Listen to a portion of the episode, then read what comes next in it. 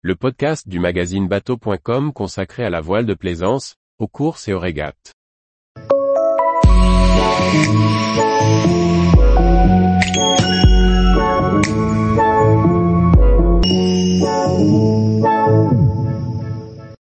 Journal de la course au large, Transat Paprec, Pro Sailing Tour, The Ocean Race, Everest, Armen Race.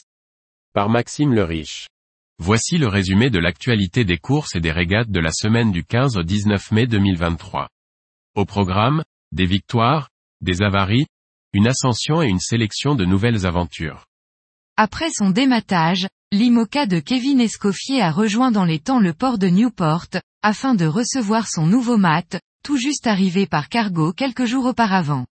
Grâce à cet exploit logistique, l'équipage de PRB Holcim, renforcé par Charles Caudrelier, pourra prendre le départ de la prochaine étape, qui sera donnée le dimanche 21 mai.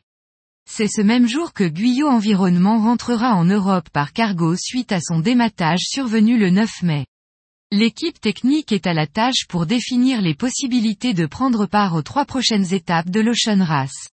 Du 18 au 21 mai, la Société nautique de la Trinité-sur-Mer, SNT, organise l'Armen Race Viewship, une course devenue incontournable sur la façade atlantique.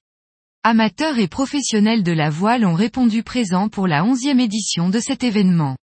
Avec un nombre record de 227 équipages inscrits, cette course est devenue une véritable classique en seulement quelques années.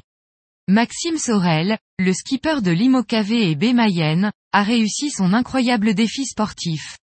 Après avoir terminé le dernier Vendée Globe à la dixième place, il devient le premier finisher de la course à atteindre le sommet de l'Everest.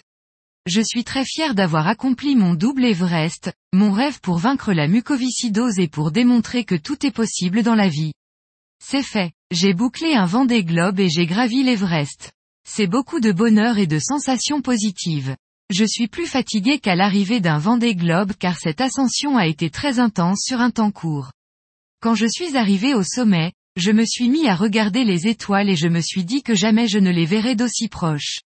J'ai eu une grosse émotion quand j'ai vu le sommet apparaître. Nous sommes arrivés de nuit au sommet. Tu ne vois rien à part un point blanc. C'était une succession de plein de petits sommets. Tu montes, tu vois un truc et à un moment donné tu reconnais les drapeaux. Un grand moment. Nous avons eu un vent énorme avec un froid totalement dingue.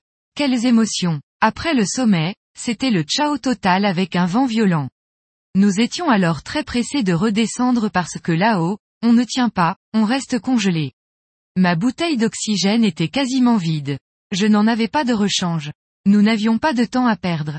Ce vendredi matin à 2h03, Loïs Béréard et Charlotte Yven, skipper de l'équipe Massif, ont franchi la ligne d'arrivée en tête à Saint-Barthélemy. Après un périple de 18 jours, 19 heures et 1 minute, ils ont réussi à parcourir les 3890 000 nautiques. Le podium est complété par Gaston Morvan et Anne-Claire Lebert pour la deuxième place, et Corentin Auro et Pauline Courtois pour la troisième place. Fils du fondateur de Melge Boatworks, Harry Senior, Buddy, nous a quittés à 93 ans. Navigant dès son enfance, il a perfectionné ses compétences en navigation sur les bateaux développés par son père, aidant l'entreprise à évoluer d'un constructeur de chaloupes en bois au chantier des célèbres voiliers de régate Melge. Quessio, skip PE accent aigu par Erwan Leroux, a brillamment remporté les deux premières étapes du Pro Sailing Tour, reliant la Seine-sur-Mer à Bonifacio, puis Alghero en Sardaigne.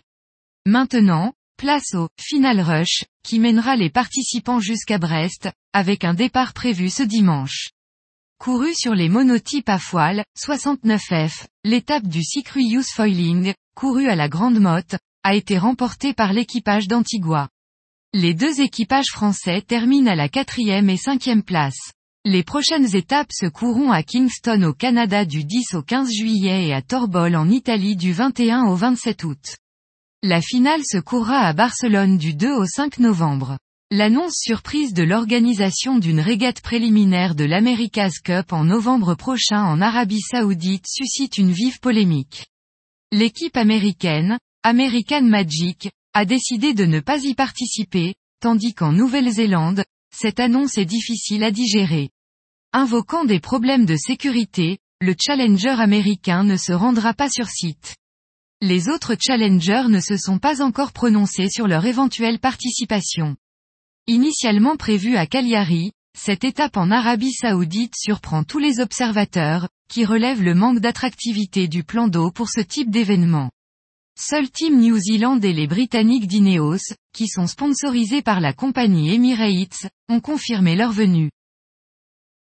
Tous les jours, retrouvez l'actualité nautique sur le site bateau.com. Et n'oubliez pas de laisser 5 étoiles sur votre logiciel de podcast.